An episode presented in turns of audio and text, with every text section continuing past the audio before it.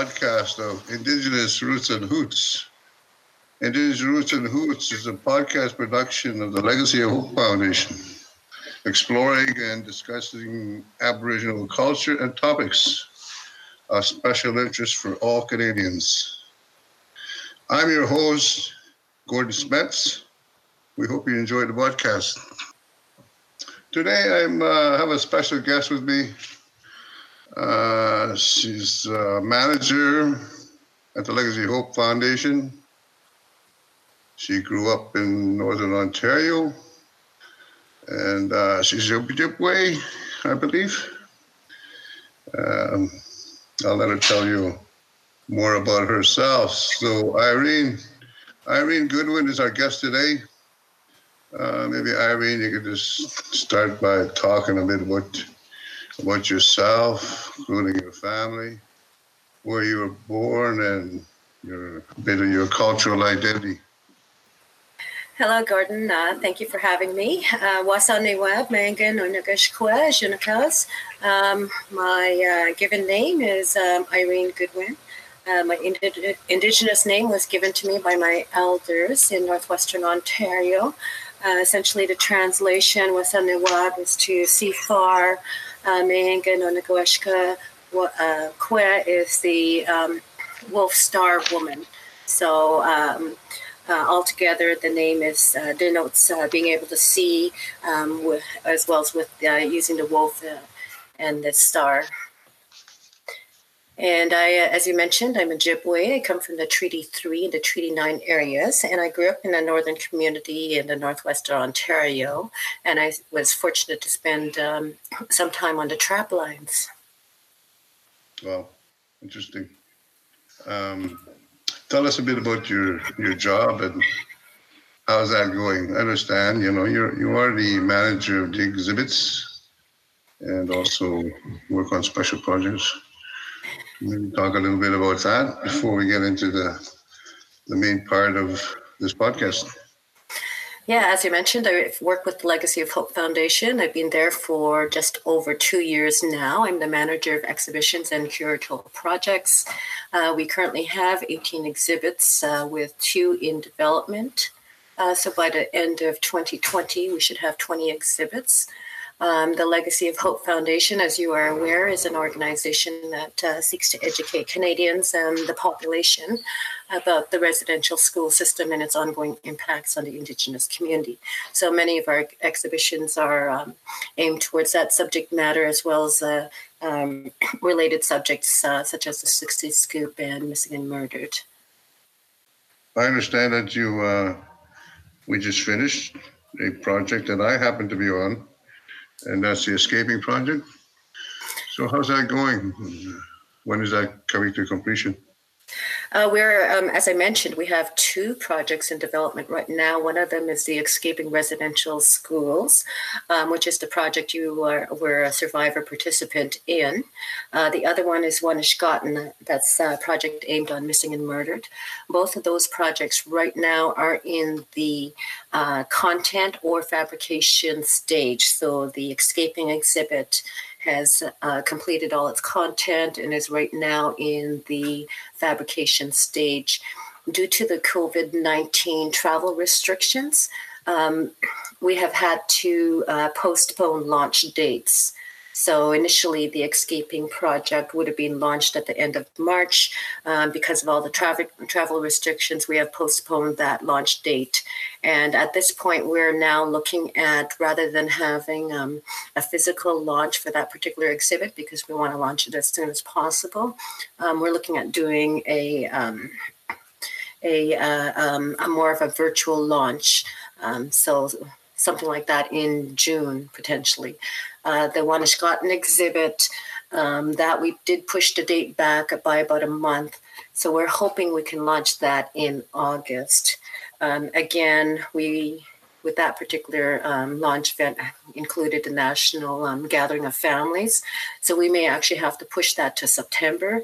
Um, again, just being mindful of whatever travel restrictions we have in place uh, due to the pandemic. With, uh, I guess I should say, growing up as a child, in Northern Ontario.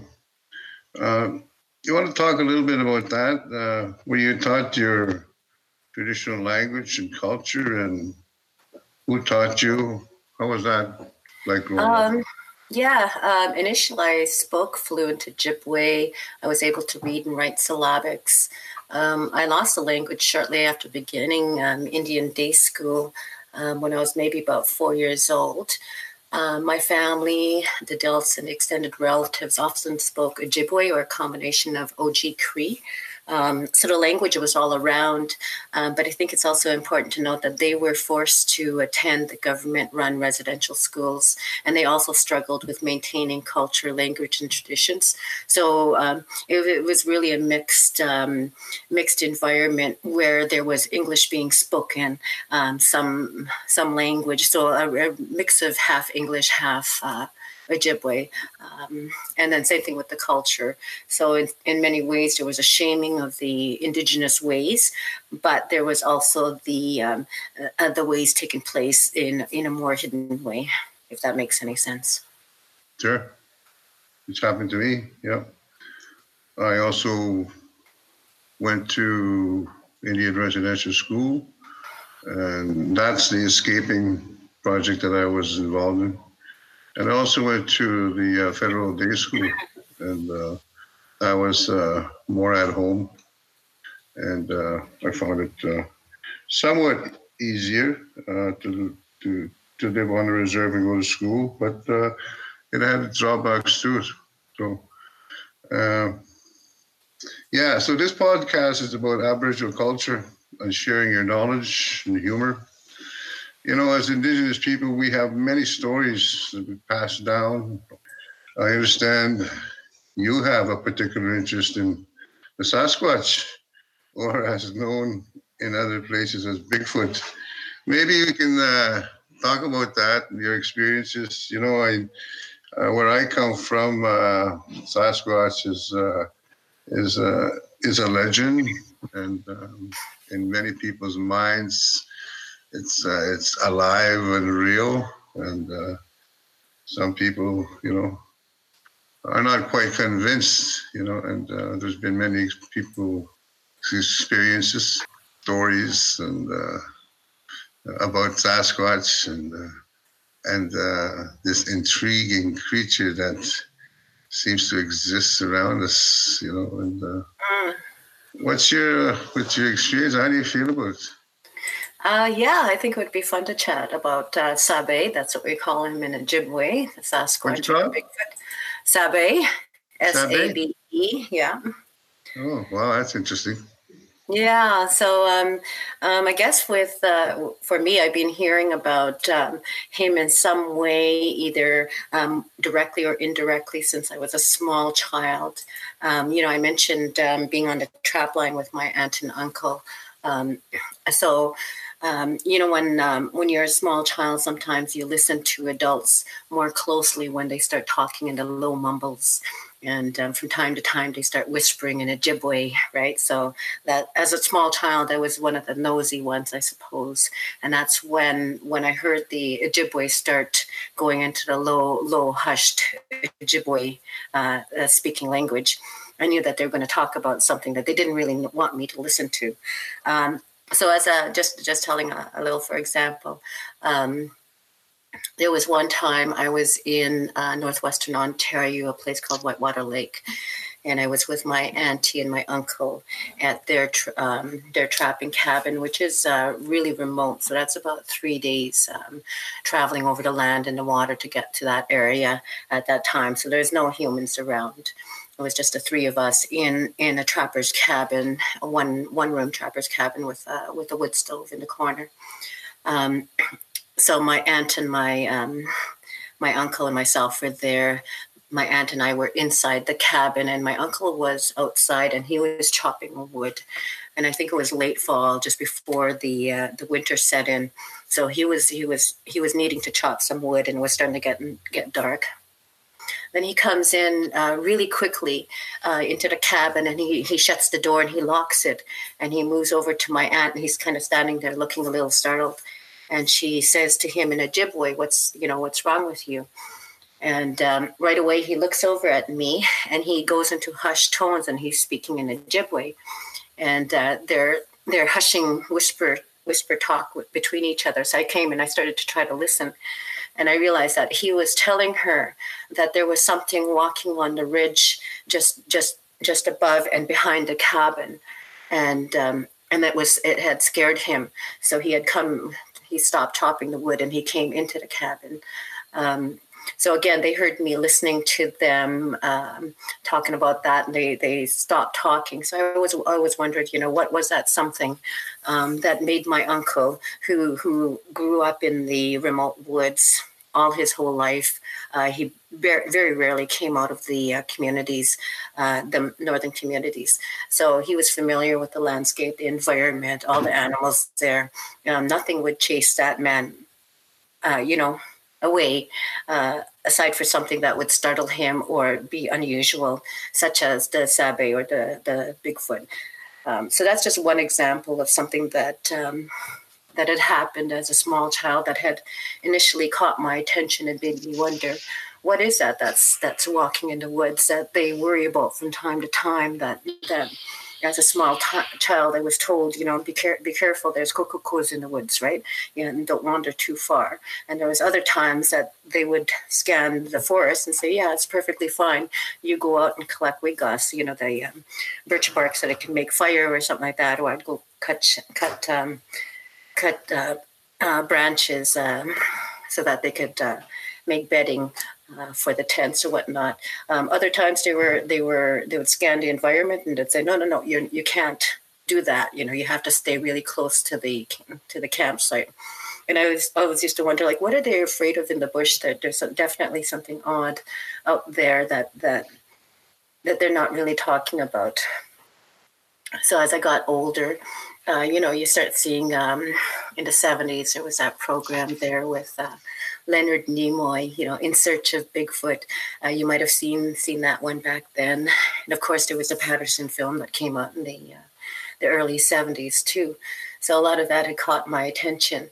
Um, and then when I got became older, I started um, paying more attention to uh, what was going on, and we had started to live near this place called Upsala, Ontario. It's between Kenora and Thunder Bay, and the community uh, that we lived in wasn't Upsala. It was north of Upsala along the CNR uh, CNR line, and that community was maybe about um, 20 minutes uh, further north from where uh, Upsala is, which itself is maybe about three hours away from Thunder Bay.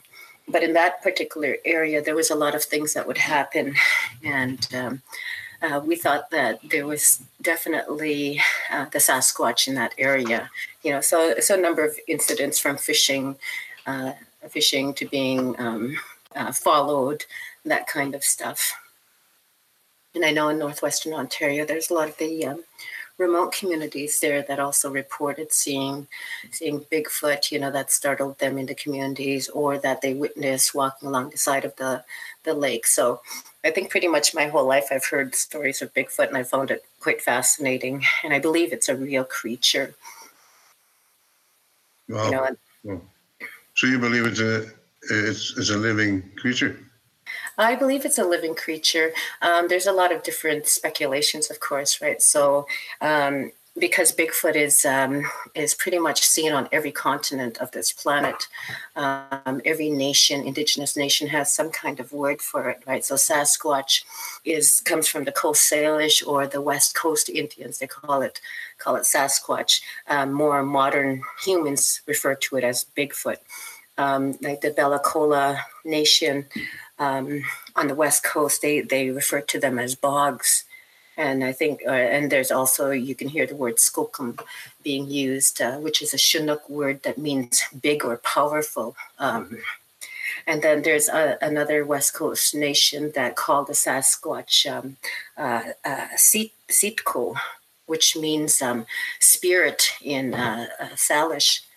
So the uh, you know so there's different names. Uh, Chickasaw calls it um, Lofa, uh, Choctaw call it Sampe. Uh, so there's different different names for it, and even the uh, Cheyenne, their word for it, when you translate it to English, um, comes out sounding like big spirit being.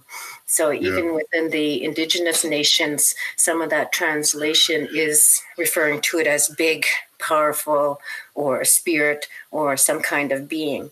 And in some of the stories, they say that it's both. You know, it's both yeah. physical and it's spirit.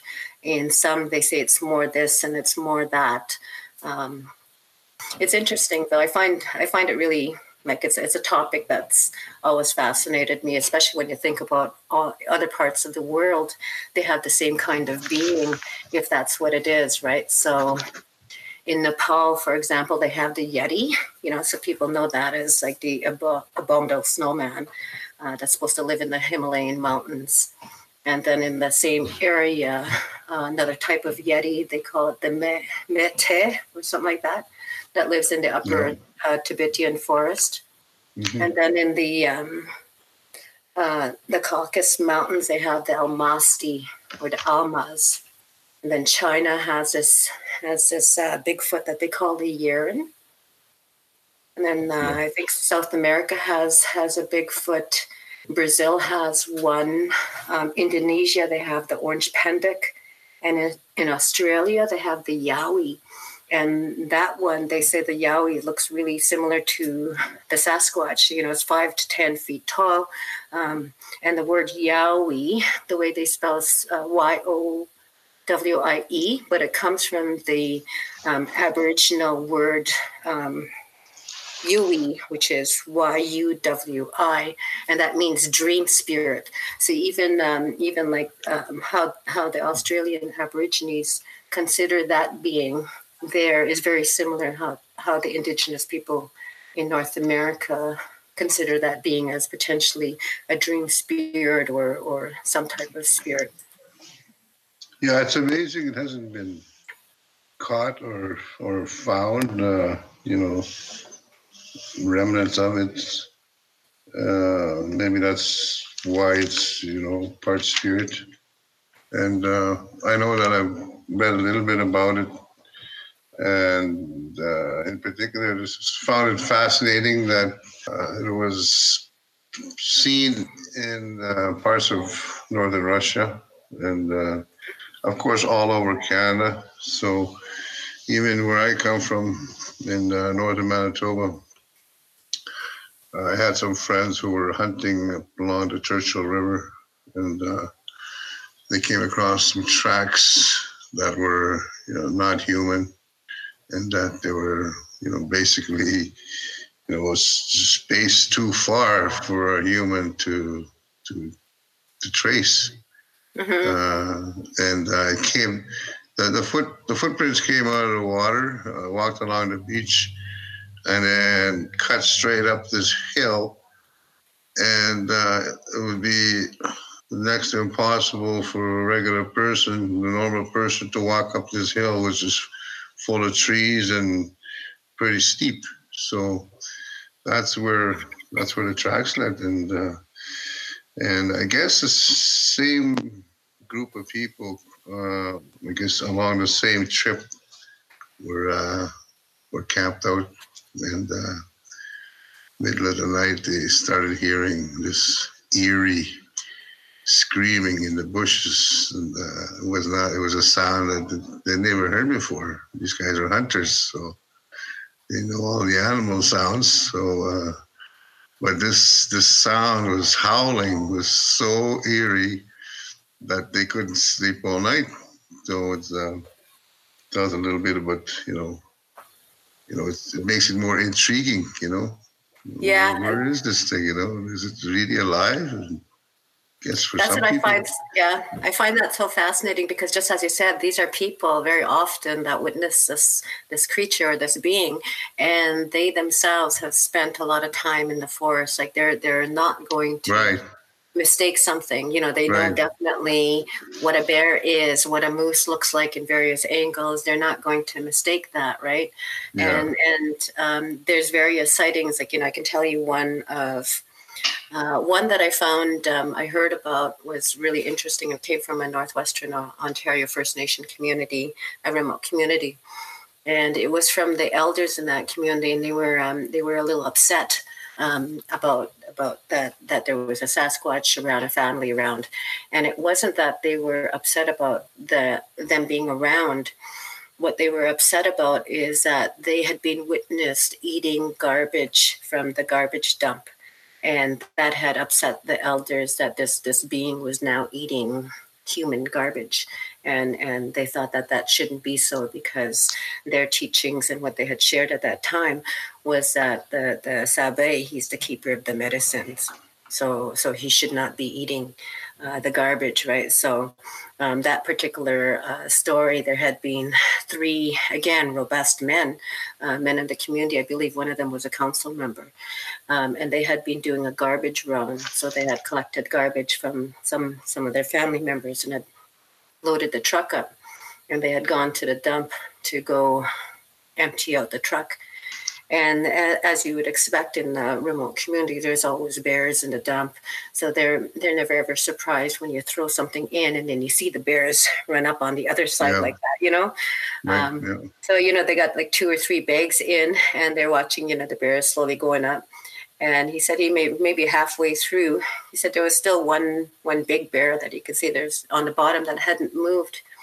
And they they kept throwing the thing out, and one of the guys was standing there, and he lit a cigarette. And he said, and all of a sudden that thing moved, but it didn't wasn't a bear.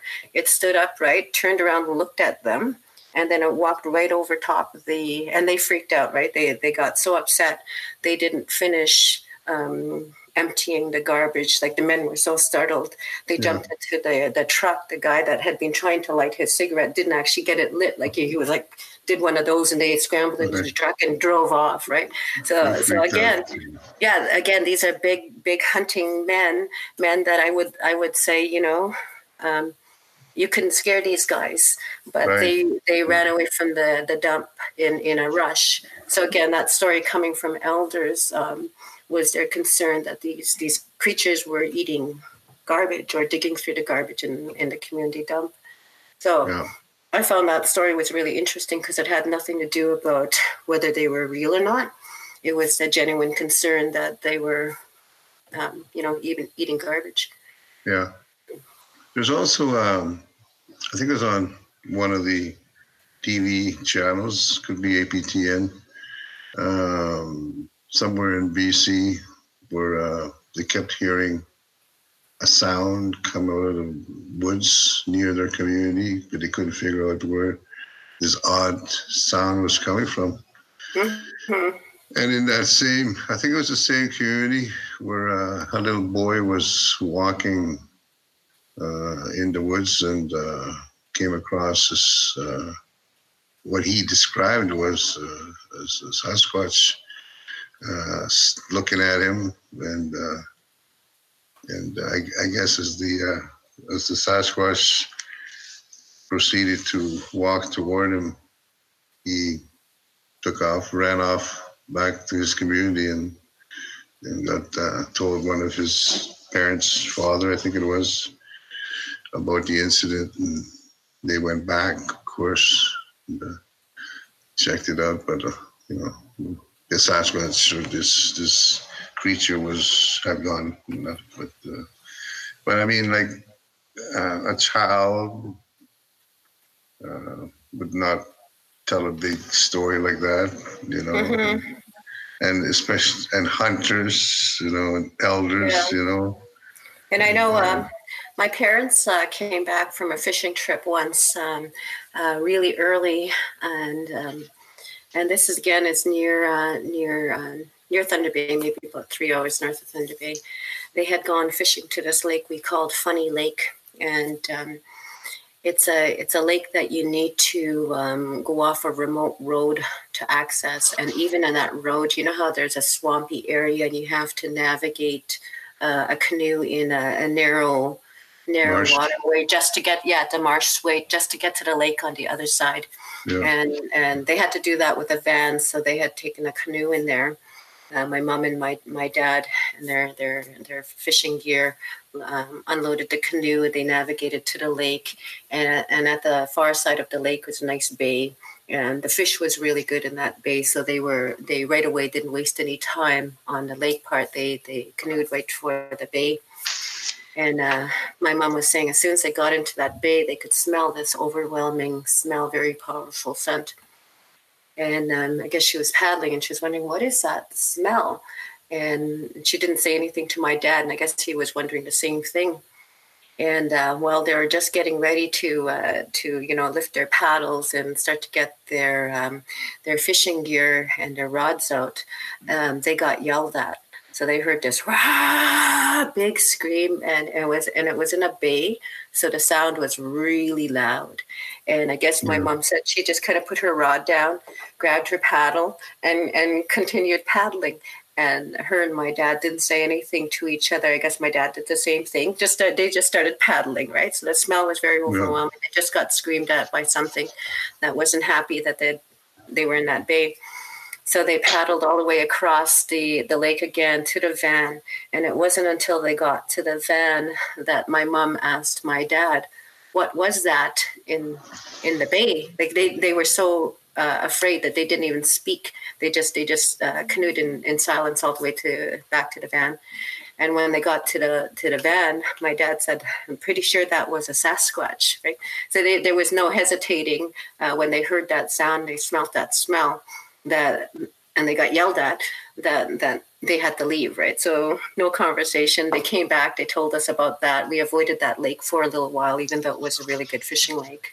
Um, but I know for part of that summer, anyways, the guys didn't go there because, um, you know, our parents told us there might be a Sasquatch in that, that area. Yeah, so lots of stories like that, Northwestern Ontario. Yeah. We have so much in our family. It's, it's, you know, we just kind of laugh about it sometimes where we tease sure. each other about just being freaky about the bush, even though we grew up there, right? Yeah. Um, it always amazes me how, like, um, especially trappers, um, that go out alone, you know, uh, for two months out the middle of nowhere, you know. I'd be a little freaked out, I guess, you know. Uh, but, uh, you know, these guys are in their elements and uh, it's where they feel most comfortable doing it all their lives. So, yeah, it's funny because uh, one of my uh, cousins right now, he still is out in the northern uh, woods, right? So in the north, um, where they have the remote fishing uh, lodges and outpost lodges that the Americans go go pay big bucks for. So he's way out there in the in the remote uh, communities, which is the same area that uh, that I had tra- traversed as a child as well, where the trap lines were, right? So every once in a while, we get on Facebook, we chat it up about what's going on with each other, and uh, I'll usually ask him, "So, how's the Bigfoot activity up there, right? What's it like in Whitewater Lake?" And he and he and he goes, oh, he goes, well, I've been uh, been getting gifts, and I thought, yeah, oh, you've been getting gifts. Yeah, you've been getting gifts. He goes, he goes, yeah. There's a female Bigfoot here, and I think she likes me because she'll every once in a while leave some pebbles or some feathers just on the door. And, and he said that they can hear the screaming occasionally during the evenings, right? So the lodge owners will ask him every once in a while, um, what's that noise? Because they get they get afraid, and he'll say, oh, it's just mating moose. And sometimes he'll say it's it's fighting. The, the lynx are fighting in, in the yeah. forest. Don't worry about that, right? So, right. so he said uh, that particular lodge um, in that lake has actually been sold two or three times over the last twenty years. Mm. And he said the last owners sold it because they were afraid of the noises. Yeah. So he, he said the, the new owners now he's he's not telling them what he thinks it is, right? So, right. but in our conversations back and forth, he says he's pretty sure it's a female it's a female uh, Sasquatch, a Sabe that's walking around that area, maybe looking for a mate. And, you know, she comes in and to the lodge every once in a while, sees what they're up to. But, yeah. Well, very interesting. I've been talking to um, Irene Goodwin, she's the manager of the Legacy of Hope Foundation exhibitions, and uh, this is her, one of her special interests. Sasquatch, Bigfoot. There are many, many legends and myths in the Aboriginal culture, and uh, we hope to be exploring more of those as um, as this project continues. Um, thank you for joining us, Irene, and uh, always interesting to talk to you. Um, I'm just uh, there's another part of this, the last part of this podcast. Called uh, Roots and Hoots, and uh, we just explored a bit about roots, Aboriginal culture. And the other part is Hoots. Hoots is uh, is in reference to Aboriginal humor, I guess. You know, there's humor in every culture, uh, native culture, and uh, that's probably one of our most common denominators. Um, the Aboriginal people love to laugh and tell stories, jokes. So, um, to end this podcast, Irene, I wonder if you have a funny story or a joke for us to tell? Um, well, I guess I could tell one maybe related to the Sabe, right? The Sasquatch. Yeah. So, anyways, uh, so so a group of Sasquatch, of course, they've, they've you know um, purchased this camera equipment, and they've they've gone and had a lot of fun taking pictures and whatnot, having a really good time, and then uh, they get their pictures back, and then they they're all very upset. So there they are at the um, the photo development lab, and uh, they've got the receipts, and they're trying to get their their money back. And their big complaint is all their photos are blurry. Okay.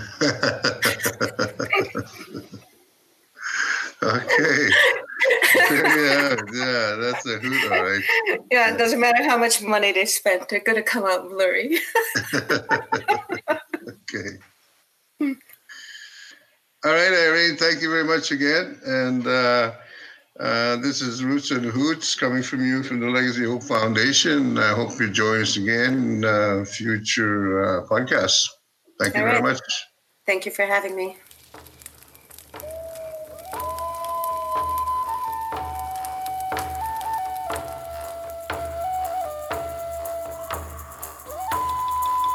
Roots and Hoots is produced by the Legacy of Hope Foundation. For more podcasts like this, please visit our website at legacyofhope.ca.